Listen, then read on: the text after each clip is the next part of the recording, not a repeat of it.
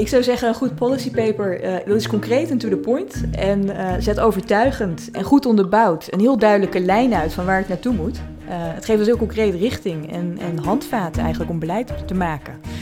dus mensen in de praktijk die moeten daar gewoon direct mee aan de slag kunnen.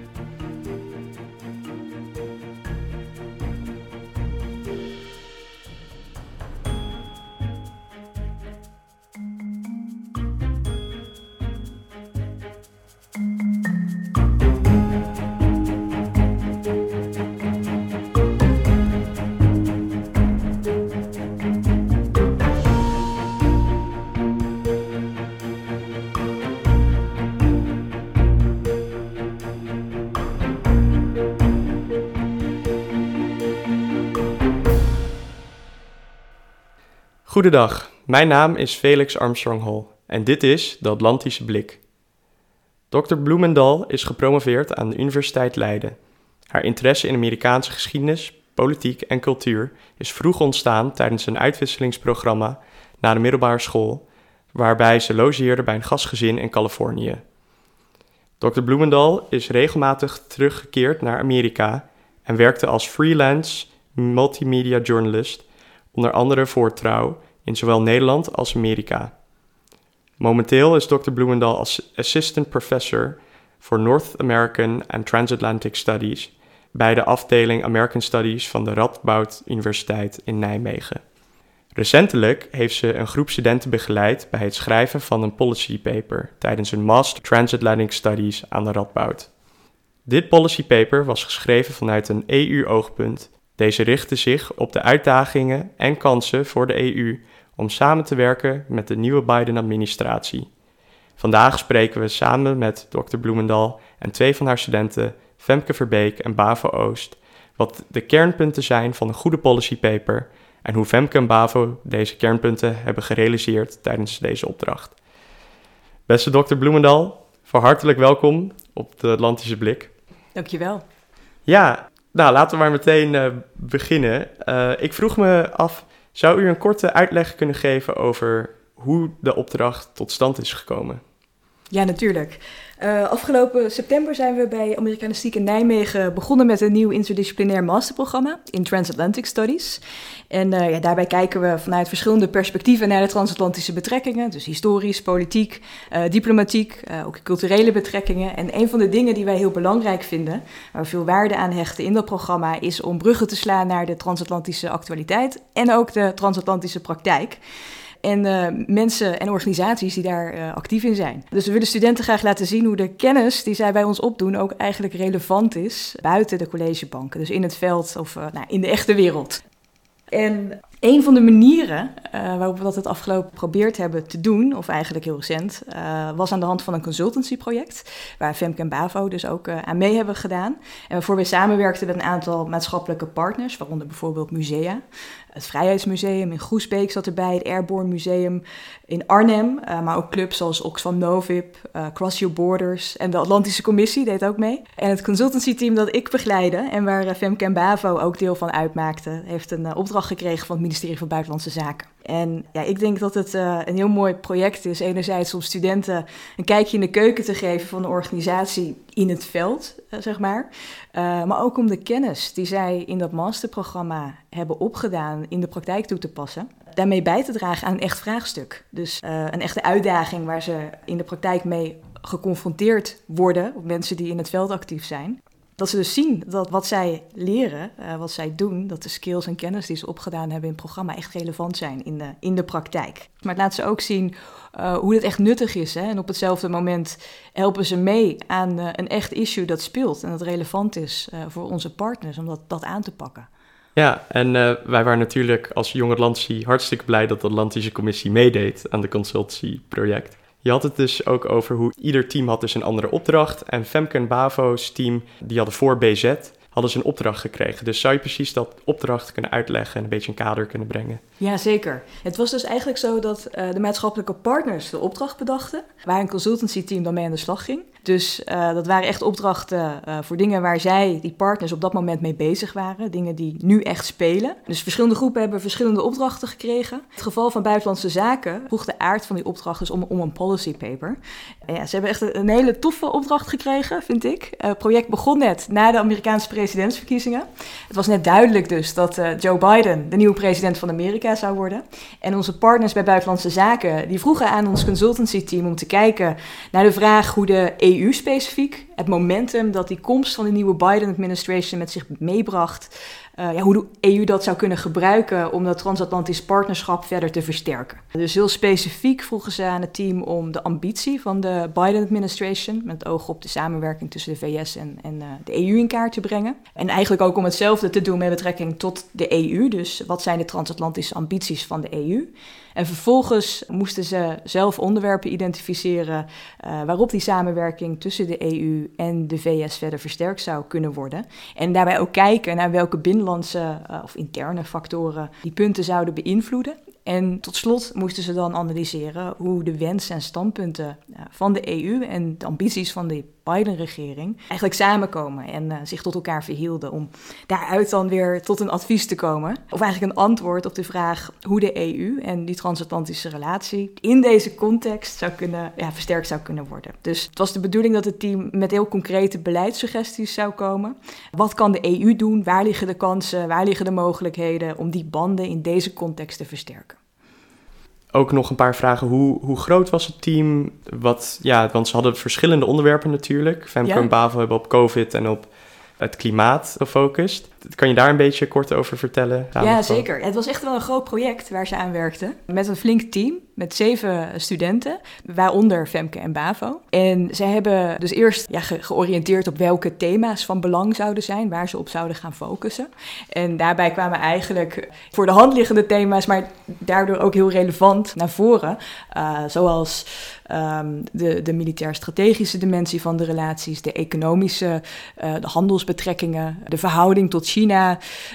Maar ook uh, de liberale wereldorde en hoe uh, de relatie tussen Europa en de Verenigde Staten zich daartoe zou kunnen verhouden. Uh, en natuurlijk het klimaat en COVID. Het is een groot project en, en heel veel van die elementen die zijn ook weer met elkaar verbonden natuurlijk. Het is moeilijk om daar één groot coherent advies over uit te brengen. Maar ik denk dat ze eigenlijk dat, dat heel knap gedaan hebben. En dat ze ook heel goed verwijzen naar elkaars onderwerpen. En hoe dus die dingen weer met elkaar verband houden, de verschillende elementen. Dus dat is echt wel, wel netjes. Ja, ik vond het ook zelf heel mooi dat um, ze zijn studenten van transatlantische studies. Mm Maar dat ze dus inderdaad ook onderwerpen zoals COVID, dat ze een klein beetje in die healthhoek en een klein beetje inderdaad in klimaatverandering. Dat je dat ook meekrijgt tijdens je studie. Dat, ja, dat vond ik zelf vet. Uh... Ja, zij hebben het eigenlijk zelf, zichzelf eigen gemaakt als onderdeel van het project. Want we hebben het wel over in bepaalde cursussen over zulke thema's gehad. Maar zij zijn er zelf echt veel verder ingedoken nu. Dus dan hebben ze zich ook grotendeels zelf eigen gemaakt als onderdeel van, van het, uh, ja, de opdracht eigenlijk. Ja, heel gaaf. Eh, echt heel gaaf. Ja. Maar um, even terug naar de kern van de zaken. Ja. Um, wat vindt u nou een goede policy paper? En hoe zou dit verschillen met een academische paper? Vroeg ik me af. Ja, goede vraag. Um, ik denk dat dat een heel belangrijk kenmerk van een policy paper is. Dat ze niet alleen beschrijvend zijn of uh, analyseren waarom dingen zijn zoals ze zijn of, of hoe we hier gekomen zijn. Uh, maar ook heel duidelijk aangeven waar het naartoe moet en hoe, uh, als dat mogelijk is. Maar in ieder geval waar het naartoe moet. of op zijn minst gemotiveerd weergeeft welke mogelijkheden er wel of niet zijn voor stappen vooruit en om welke redenen. Dus er moeten heel concrete aanbevelingen uit voortvloeien. En die moeten natuurlijk ook heel goed doordacht en onderbouwd zijn. En ik denk dat um, wat ook heel belangrijk is, is dat je het publiek in, de, in, ja, in je achterhoofd houdt bij het schrijven van zo'n policy paper. Uh, het is niet een academisch publiek. Uh, je publiek, dat zijn eigenlijk de mensen die je wilt overtuigen, zijn mensen die daar ook echt concreet mee aan de slag moeten. Die in de praktijk werken, in het veld werken. En, en met jouw aanbevelingen echt ja, aan de slag moeten, dingen moeten gaan doen. Die mensen hebben geen tijd om uh, een heel boekwerk te gaan lezen. Nu hebben heeft het team van Femke en Bavo natuurlijk een behoorlijk boekwerk geproduceerd. Ja. Maar ik denk wat ze heel goed hebben gedaan en wat heel belangrijk is bij een policy paper, is dat ze het heel toegankelijk hebben gemaakt. En dat hebben ze onder andere gedaan door een executive summary te maken. Dus ze hebben helemaal vooraan in hun policy paper hebben ze een overzicht gemaakt van de belangrijkste conclusies en bevindingen. En dus de belangrijkste adviezen die zij ook eigenlijk hebben van, van wat er moet gebeuren, waar het naartoe moet. als, uh, als je bij het ministerie voor Buitenlandse Zaken werkt en je, je wilt concreet uh, antwoorden krijgen op vragen, dan krijg je die direct in de eerste pagina's van het paper. En als je dan geïnteresseerd bent in specifieke elementen van oké, waarom dit, waarom deze kant en waar is het op gebaseerd of hoe zijn we hier gekomen, dan kan je altijd de rest van het document nog openslaan en, en dan daar verder over lezen. Maar het hoeft niet per se. In eerste instantie is het direct duidelijk wat de kern is van ja, wat er moet gebeuren. Dus een executive summary is een echte must. Laten we even kort overstappen naar Femke en Bavo, die allebei hard hebben gewerkt aan deze policy paper. Bavo, welkom. Hoe gaat het? Ja, goed. Uh, leuk om hier in de podcast te zijn. Ja, van harte welkom. Zou je een korte samenvatting kunnen geven van jouw gedeelte van de policy paper en ook samen met het context van de doel van de policy paper? Ja, dus we hadden elk onderwerp, elk hoofdstuk hadden we ingedeeld in dezelfde rubriekjes als het ware. Dat begon dan met de, de context, dus de situatie tijdens de Trump-regering. Daarna gingen we naar de ambities en de problemen waar de Biden-regering tegenaan zou lopen. Uh, en dan hetzelfde voor de Europese Unie wat ze zouden willen en wat, wat dat lastig maakt. Om daarna in te gaan op de, op de, op de kansen en uh, de uitdagingen in het algemeen. En onze uh, aanbevelingen daarop. En als het gaat om de context tijdens de Trump-regering over klimaatverandering, was het wel, dat was wel vrij snel duidelijk. Er is gewoon op federaal niveau heel weinig gebeurd. Klimaatverandering speelde um, geen rol in, in, de, in de regering van Donald Trump. Dat is ook algemeen bekend. En ik heb er wel even naar gezocht van, nou, dat kan toch niet dat er niks gebeurd is. En ja, op federaal niveau eigenlijk niet. En dat kwam ook wel naar voren toen we een interview hadden met iemand van de Amerikaanse ambassade in Nederland. Die het wel heel duidelijk zei. En toen was het voor ons ook wel duidelijk dat, dat, dat het wel echt het geval was. Dat er op, op federaal niveau heel weinig gebeurd is. Maar op staat- en, en stadniveau is er wel wat gebeurd. En dat verschilt dan wel per staat. Zo is er dus wel contact geweest eh, tussen bijvoorbeeld Rotterdam en steden in Californië om op klimaatbeleid verder, daar verder op in te gaan. Dus het verschilt heel erg per staat. Dus sommige staten in Amerika zijn wel echt verder gegaan met klimaatbeleid en hebben ook wel, uh, zijn eigenlijk ook wel doorgegaan met het, met het Parijsakkoord in principe. Maar op federaal niveau niet echt. En daarna met de ambities van de Biden-administration, regering, uh, was ook wel snel duidelijk dat hij in ieder geval in zijn campagne heel erg ambitieus is. Gewoon nummer één was terugkeren in het Parijsakkoord. Internationale samenwerking, nieuwe reguleringen, vergroening van, uh, van, van de arbeidsmarkt en, van de, en vooral van de energiesector. Dat was ook wel vrij snel duidelijk. En dat wordt dan, wij dachten toen, dat wordt vooral moeilijk gemaakt door de Senaat. Toen we de ding schreven, de hele policy paper, dat was in uh, december vooral. Toen dachten we niet dat de Senaat uh, democratisch zou worden. We dachten echt dat hij republikeins zou blijven. En dat komt ook omdat die medewerker van uh, de Amerikaanse ambassade tegen ons zei van dat uh, no way dat de democraten de Senaat gaan winnen in januari. Maar dat was dus wel het geval. Waardoor we ook nog kleine aanpassingen daar wat dat betreft moesten doen. Maar dat is in ieder geval een van de constraints als het gaat om de ambitie van Biden. En als het gaat om de Europese Unie was het ook wel duidelijk dat, dat ja, de Europese Unie is al jaren heel erg ambitieus, is ook heel erg mee bezig. En zeker tijdens Trump heeft het zichzelf ook heel erg geprofileerd als nou, wij gaan wel door en wij gaan door met, het, met de vergroening. Vooral met de European Green Deal, waar dus Frans Timmermans ook heel erg aan heeft gezeten. En daarin werd ook duidelijk dat ze ook heel erg de samenwerking met de VS weer wilden aangaan als, uh, als de VS weer zover is. En ook in, uh, in de Europese Unie is het lastig en dan vooral intern omdat het klimaatbeleid tussen de verschillende landen ook wel verschilt. En ook wel de prestaties daartussen. Uh, dus ik dacht dat dat wel echt wel een ding is waar, uh, waarop gelet moet worden. En ja, dan de aanbevelingen en de, de, de kansen die er liggen. Mijn conclusie was dat de EU sowieso door moet gaan met de samenwerking op federaal en staatniveau als het weer kan. Wat wel een valkuil is voor de Europese Unie, uh, is de expectation gap. Dus vaak wordt er gedacht, en dat was ook met Obama, dat als er eerst een republikeins uh, president is en regering, dan wordt er gedacht dat er uh, heel weinig kan gebeuren en niks mogelijk is. En ook met Obama en nu ook met Biden was er heel veel enthousiasme in de, in de Europese Unie om weer te gaan samenwerken, want nu zou alles goed komen. Dat was een beetje de algemene tendens.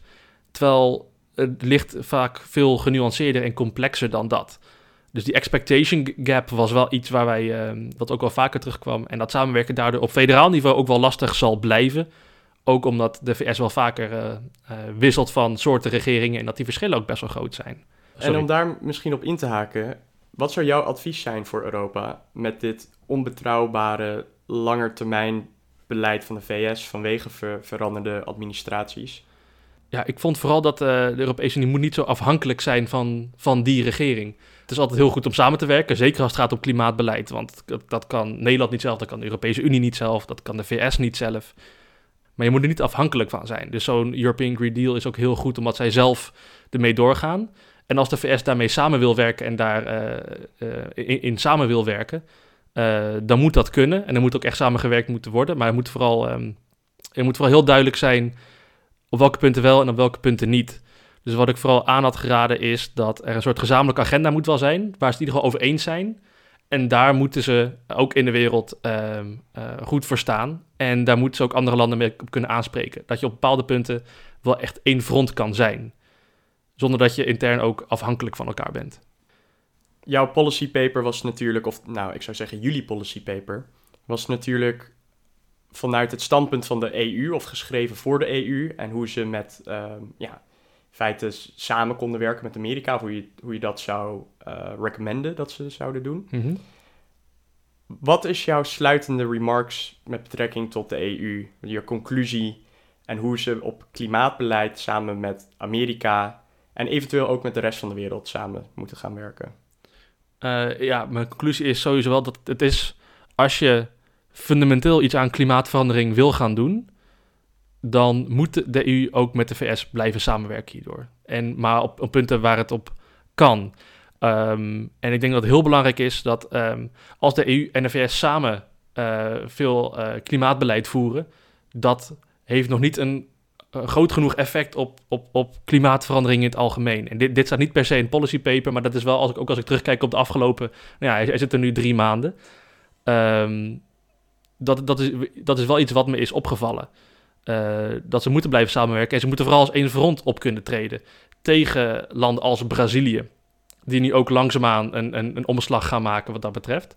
En vooral China uh, wordt, een hele, wordt, wordt een hele lastig. Want China is dusdanig machtig en is, blijft een van de grootste uitstoters in de hele wereld. Als je zo'n land wil aanmoedigen en zover wil krijgen om uh, ook de omslag gaat maken met, met concreet klimaatbeleid, dus afstappen van de kolencentrales bijvoorbeeld, dat soort dingen, dan is het echt nodig dat de Verenigde Staten en, uh, en de EU samen daar een vuist voor kunnen maken. Ja, ben ik volledig met je eens. En laten we beginnen door Nederland van met de koolcentrales af te staffen. Laten, laten we daar in ieder, in ieder geval mee beginnen. Ja. Pavo, hartelijk bedankt dat je meedeed aan de podcast. Um, heb je nog plannen voor na je, na je master? Uh, ik zit vooral te denken aan, aan journalistiek en radio. Daar ben ik nu veel mee, veel mee bezig. Dus ik hoop dat ik daarmee verder kan. Um, dus daar ga, ik, daar, daar, ga ik me wel een beetje op, op, op, op instellen natuurlijk. Um, en ik hoop dat dat wat wordt. Alles staat nog open gelukkig. Maar dat is ook wel het, het, hele leuke eraan. Nou, ik ben een van je grootste supporters, Pavo. En ik hoop om je later in de journalistiek actief bezig te zien. Hartelijk dank. Ja, dankjewel. Hey Femke, leuk om je te spreken. Jij had je vooral gericht tijdens het policy paper op het COVID-pandemie. Ja, klopt. Uh, voordat we ingaan op de details van jouw gedeelte van de policy paper, vroeg ik me af, hoe was het om een policy paper te schrijven? Pittig. Um, het, uh, het, schrijven van een policy paper was voor mij eigenlijk compleet nieuw. Ik uh, was vooral gewend om academische papers te schrijven, waarin je heel erg bezig bent met een um, vraag of een, of een statement wat je probeert te beargumenteren of probeert uit te werken dat het wel of niet waar is. En bij het policy paper moest je echt een advies gaan schrijven. En dat is veel meer praktijkgericht, had ik het idee. En je moest je echt neerzetten als een expert die het, die het allemaal wist. Terwijl in een academisch paper kan je daar naartoe werken. Dus kan je aan de hand van feiten laten zien dat je die expertise onderweg hebt opgedaan. En hierbij moest je eigenlijk vanaf de eerste letter die je op papier zet laten zien: ik weet het en zo gaan we het aanpakken. En dat vond ik, uh, vond ik pittig. Ik zou er ook zelf moeite mee hebben. Ja, en toen ik BAVO sprak, toen uh, toen hadden we, ehm, toen had hij het over, en jij, je hebt er ook over gehad, over dat expert zijn. Dat, weet je, hij had dat met de climate change, je had dat met de COVID-pandemie. Dat je daar echt, je moest voorstellen dat alsof je een expert was en je schreef deze policy paper.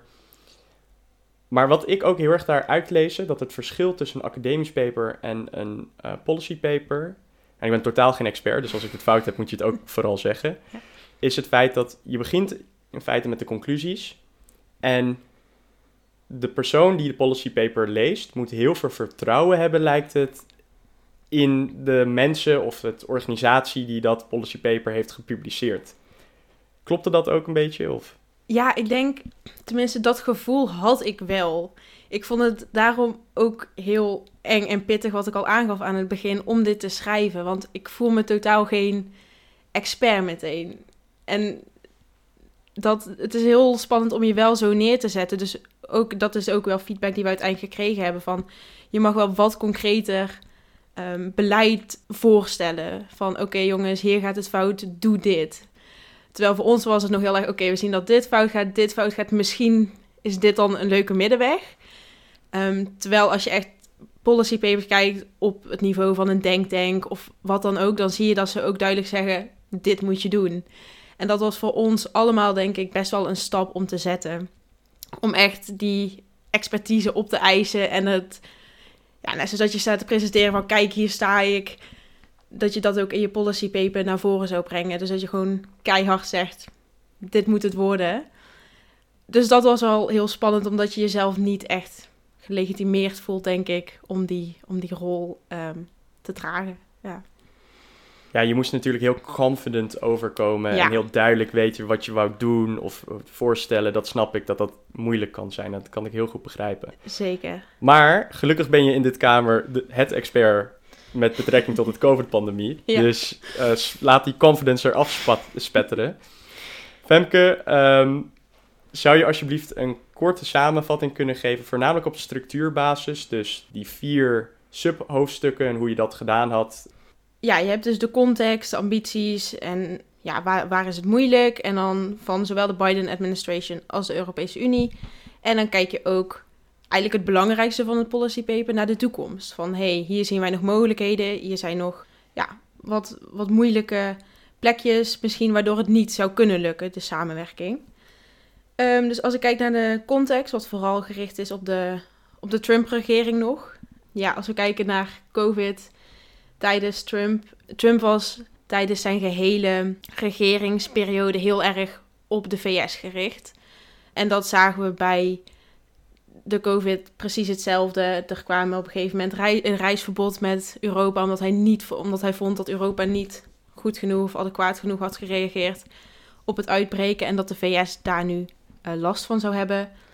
Ehm, maar verder ook, hij focust zich heel erg op die vaccinrace, dus die wilde die winnen. Hij wilde als eerste dat vaccin gevonden hebben.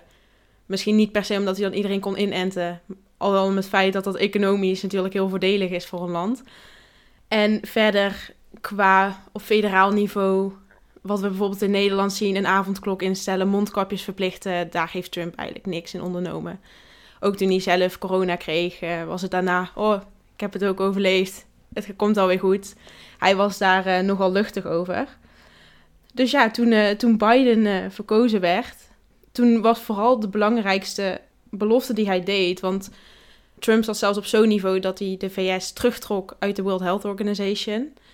Die, op dat, die eigenlijk in deze tijd heel belangrijk is. Is natuurlijk de, de internationale organisatie als het gaat om, om global health. Dus het eerste wat Biden beloofde tijdens zijn campagne, wat hij ook uiteindelijk heeft gedaan, is de VS terugbrengen naar de, naar de World Health Organization. Dus ze zijn weer lid. Ehm, wat heel belangrijk is, zowel qua budget als het feit dat je weer deel uitmaakt van die internationale gemeenschap. Verder wilde de Biden administration ook graag een wereldlijk beleid wanneer het gaat om het verspreiden en het maken van het vaccin. Ehm, daar kom ik later ook nog wel op terug met het, met het COVAX-initiatief. Dat dat op een wereldlijk niveau gebeurt. Dus niet per se landelijk. En dat is ook iets wat we nu heel erg zien natuurlijk tijdens de coronacrisis. Je kan het wel landelijk bestrijden, maar zolang het niet wereldlijk verdwenen is, dus niet op een internationaal niveau weg is, blijven we ermee zitten, blijven er last van hebben, blijven er mutaties komen en is het vaccin misschien wel niet goed genoeg. En Biden wilde graag ehm, ook een soort van preventieplan instellen. En dit preventieplan zal ook op internationaal niveau geregeld moeten worden. Simpelweg om kennis met elkaar te delen. Dus dit waren wel meer de internationaal gerichte, uh, ja, meer het internationaal gericht beleid wat Biden wilde gaan doen wanneer het gaat om, om het coronavirus. De EU zat eigenlijk een beetje op dezelfde lijn. Zij, uh, zij waren sowieso blij dat de VS weer terugkwam binnen de World Health Organization. En wat Biden hierbij wel zei toen hij terugkwam, van deze organisatie is niet perfect, er zijn hervormingen nodig. En de EU staat daar ook achter. Dus zij zien eigenlijk weer een mogelijkheid om samen deze organisatie te gaan hervormen. Daar zijn ze voor de Trump-periode ook al mee begonnen. Maar toen Trump zei, we trekken ons terug, is dat eigenlijk helemaal, uh, helemaal gestopt. Dus dit waren eigenlijk ook de drie punten die er bij mij uitkwamen, dat daar zeker wel mogelijkheden uh, in waren. Het enige probleem is en blijft dat de VS ehm, intern gewoon met heel veel problemen te kampen heeft. Dan moeten zij toch doorzetten. Dus ik denk dat dat voor de EU, dat dat er bij mij wel uitkwam, dat ze wel daadkrachtig moeten zijn en proactief. En vooral ook hun eigen uh, idealen na willen streven en niet afhankelijk zijn van de VS. Ja, en dit blijkt wel een beetje een recurring theme te zijn, lijkt het een beetje. Um, ja, ik bedoel, wie weet, wie weet wat de volgende administratie gaat zijn, of ja. dat republikeins of democraat. En uh, ongeacht welke partij je voor bent, het, het, het verandert gewoon het beleid. En dat maakt het gewoon lastig. Wat zijn jouw gedachten op het rol van de EU in de toekomst op het gebied van global health? En hoe kunnen we dat vergelijken met andere players zoals China en Amerika en dergelijke? Ja, wat ik denk dat heel belangrijk is, is dat Europa sowieso heel veel kennis heeft. We hebben heel veel experts die we hiervoor kunnen inzetten en ook binnen de World Health Organization kunnen groeien. Je ziet ook toen de VS uit de World Health Organization stapte, heeft uh, Duitsland een hele grote rol of een heel groot deel van die plek eigenlijk ingenomen. En het moet nu niet zo zijn dat de VS terugkomt, dat Duitsland weer zegt: Oké, jullie zijn weer terug, we nemen weer een stapje terug. Dat gaat natuurlijk nergens over, want dan is het iedere keer als de VS denkt: Nou, vandaag heb ik er wel zin in en morgen niet dat, dat hun ideeën en, en idealen steeds maar voorgaan en, en dat zij uh, steeds maar mogen leiden. Terwijl ik denk dat de EU, of in ieder geval de EU-lidstaten, dat net zo goed kunnen. Dus ik, wat ik ook al eerder zei, die proactieve rol, die moet er echt zijn. We zijn natuurlijk jarenlang redelijk afhankelijk geweest van de, de VS en zijn dat nog steeds wel. Maar ik denk dat, uh, dat we hebben gezien na vier jaar Trump dat het zo wisselend kan zijn dat we er ook niet altijd op kunnen vertrouwen.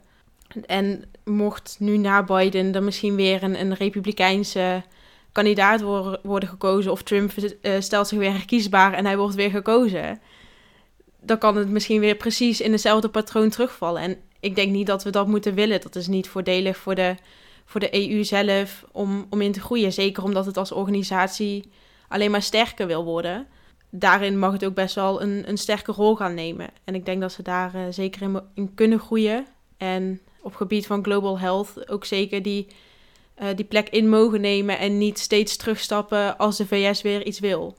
Dus als een jonge Europeaan, Nederlander, ja. Brabander, jij wil graag een EU zien die wat meer proactief is. Ja. En uh, dat heb je ook in je policy paper uiteindelijk in de conclusie neergezet. Ja, dat is uh, duidelijk naar voren gekomen, denk ik. Ik denk dat we dat echt wel mogen. We, hè, er zijn zoveel lidstaten binnen de EU. We kunnen zoveel, we hebben zoveel kennis. Het is zonde als we dan maar steeds een stapje terug doen om een VS die toevallig altijd een, een supermacht is geweest. Ik denk dat een, een gelijke uh, relatie gezonder is dan dat we zo afhankelijk zijn. Kijk, ik vroeg me ook af, je had natuurlijk feedback gekregen van uh, Dr. Bloemendal en uh, ook van BZ. Maar als je opnieuw de policy paper zou schrijven, of stel je voor dat je over iets anders een policy paper zou schrijven, wat voor tips zou je meegeven aan iemand uh, die dat voor het eerst gaat doen, als misschien als student meeluistert? Um, ja, wat ik zelf heel lastig vond, was dat je over zoiets actueel schrijft. Ik ben heel erg gewend om meer over de historie misschien te schrijven. En dus die bronnen, die, die bestaan al heel lang. En nu merkte ik dat als ik op maandag iets schreef en op dinsdag ging ik werken en was ik niet bezig met mijn, met mijn paper en op woensdag begon ik er weer aan. dat ik soms hele stukken kon schrappen. Ehm, dus daarbij wil ik ook zeggen, als je dus een policy paper schrijft, blijf up-to-date. Maar ben ook heel kritisch over de bronnen die je gebruikt. Vraag eventueel aan de partij waar je het voor schrijft. hey, welke bronnen um, raden jullie aan? Dat hebben wij ook gedaan. En daar zijn echt hele handige tips uitgekozen. Ook al eerdere policy papers die we konden gebruiken. Maar dat voor, daarmee voorkom je ook dat je ieder nieuwsbericht aan gaat halen en ieder dingetje gaat veranderen. Tegenwoordig kan iedereen nieuws maken en kan iedereen iets op het internet zetten. En het is wel belangrijk dat je het, wat ik zei, jij bent die expert die dit brengt. In dit geval, wij brachten het naar Buza. Dus dan kan je niet aankomen met iemand die thuis zelf een beetje aan het internet is en op basis daarvan een, een artikel schrijft. Je wil wel dat het op basis van feiten is. Dus ben daarom heel kritisch naar de bronnen die je gebruikt. En gebruik niet per se alles wat je tegenkomt, maar kijk wat je steeds terug ziet komen in verschillende bronnen misschien. Ja, en ik vind dat ook een heel interessante opmerking met dat je dat het zo actueel is dat het echt, echt moeilijk is. Je hebt echt een narrow time frame om het neer te zetten. Ja. En ja, hopelijk als je de juiste beleid schrijft, gaat het dan, zal het jaren dan het juiste beleid zijn. Maar het kan zomaar veranderen als er een crisis is, of noem het maar op, een pandemie. Ja, ja, ja en, en, wat ook al eerder gezegd was, wat Bavo ook zei, um, wij gingen er heel erg van uit dat het Senaat um, niet democratisch ging worden. Wij dachten, dit wordt republikeins. Dus terwijl onze eerste versie inleverde in december, denk ik ook dat wij alle zes of alle zeven dat erin hadden staan. En toen gingen we daarna, uh, mochten we nog aanpassen. Toen dachten we, ah, hey, dit is toch veranderd? Uh, ze hebben gewonnen. Het is in één keer 50-50 en dan heb je nog de vice president. Dus het is in één keer democratisch. Daar dus waren we niet van uitgegaan. Toen was je na, nagekeken en toen moest je alsnog een hoop schrappen. Nog, ja, ja, we hadden afgesproken dat we het alvast een keer konden opsturen. Dat ze het gingen nakijken en dan met tips. Dus het was niet per se dat we een herkansing hebben gehad of wat dan ook. Maar meer een tussentijds nakijkmoment. En dat we daarna... Ja, eigenlijk in die tussentijd is dat gebeurd toen. En dat we toen dachten, ah, ja, dat, dit is te belangrijk om, om niet aan te passen. Dit, dit, moet er echt, uh, dit moet er echt in. Dus ja, het is ook juist wel heel interessant, want ik heb het echt toen op de voet gevolgd. Dus in één keer iets heel anders volgen. Maar het is ook wel heel pittig, ja. Nou, leuk. Nou, ik ben echt onder de indruk. Um, ik ben niet misschien de beste persoon om te oordelen, maar ik vond het in ieder geval een hele mooie policy paper. Dus ah, mijn complimenten heb je. Dankjewel. Maar laten we met iemand spreken die wel daarover kan oordelen. Dr. Bloemendal, ik sprak met Femke en Bavo en die zeiden... Wat zij heel moeilijk vonden met het policy paper was het feit dat, voornamelijk de onderwerpen waar zij mee bezig waren, dat het zo relevant in het moment was en dat het om de dag zou veranderen bijna. Ja. En uh, dan zouden ze denken, ja, moeten we opnieuw beginnen? Of, ja, uh, ik, ik, weet dat sommigen er echt knettergek van. Uh, ja. dan, dan waren ze net helemaal bij en dan was er weer een of andere ontwikkeling. Uh, waar ze, die ze probeerden te verwerken uh, in, dat, uh, in dat policy paper. En op een gegeven moment heb ik eigenlijk ook gewoon gezegd van, weet je, um, ook vooral toen ze met de, twee, met de eindversie bezig gingen van, oké, okay, alle nieuwe ontwikkelingen die nu plaatsvinden, um, mag je even negeren om gewoon dit af te maken. Ja. Maar het was heel actueel natuurlijk. En er, kwamen, er kwam steeds nieuwe informatie, ook relevante informatie weer binnen. Um, waren, weet ik veel, nieuwe uh, benoemingen voor het kabinet of zo, voor Biden bijvoorbeeld. Uh, en waar ze ook naar gekeken hebben en hoe dat, hoe dat effect heeft voor het beleid en uh, wat dat zou kunnen betekenen, et cetera. Dat John Kerry zich met klimaat bezig ging houden. Nou, dat zegt wel wat. Um, en ook een van de dingen waar ze ja, een beetje op gewacht hebben en wat meegenomen moest worden, was natuurlijk de samenstelling van de Senaat. En dat was door de situatie in Georgia ook, ja, het was heel laat duidelijk. Dus dat, dat was allemaal heel spannend en dat had echt wel consequenties voor wat ze konden betekenen en wat er, wat er mogelijk zou kunnen zijn misschien. Ja, dus in hoeverre Biden zijn plannen kon realiseren en daadwerkelijk kon uitvoeren. Ja, zeker. Ja. ja. want dat, dat, nou ja, dat is nog één ding wat ik vind dat ze heel knap en netjes gedaan hebben. Is dat ze echt naar alle verschillende niveaus, nou ja, alle, naar heel veel verschillende niveaus hebben gekeken. En uh, dus ze hebben, als het wat Amerika betreft, hebben ze gekeken naar de Biden administration, wat de ambities daarvan waren, maar ook wat er mogelijk zou kunnen zijn op basis van de samenstelling van de Senaat. Uh, maar ook bijvoorbeeld uh, gekeken naar de publieke opinie in Amerika over bepaalde issues. Of uh, wat BAVO bijvoorbeeld met klimaat ook uh, ook heel duidelijk heeft gemaakt, is dat er ook van alles op staatsniveau mogelijk is. Dus een staat als Californië of samenwerking met steden. Het zijn ook dingen die je nog in je achterhoofd kan houden en die veel gebeurden tijdens de Trump-administration.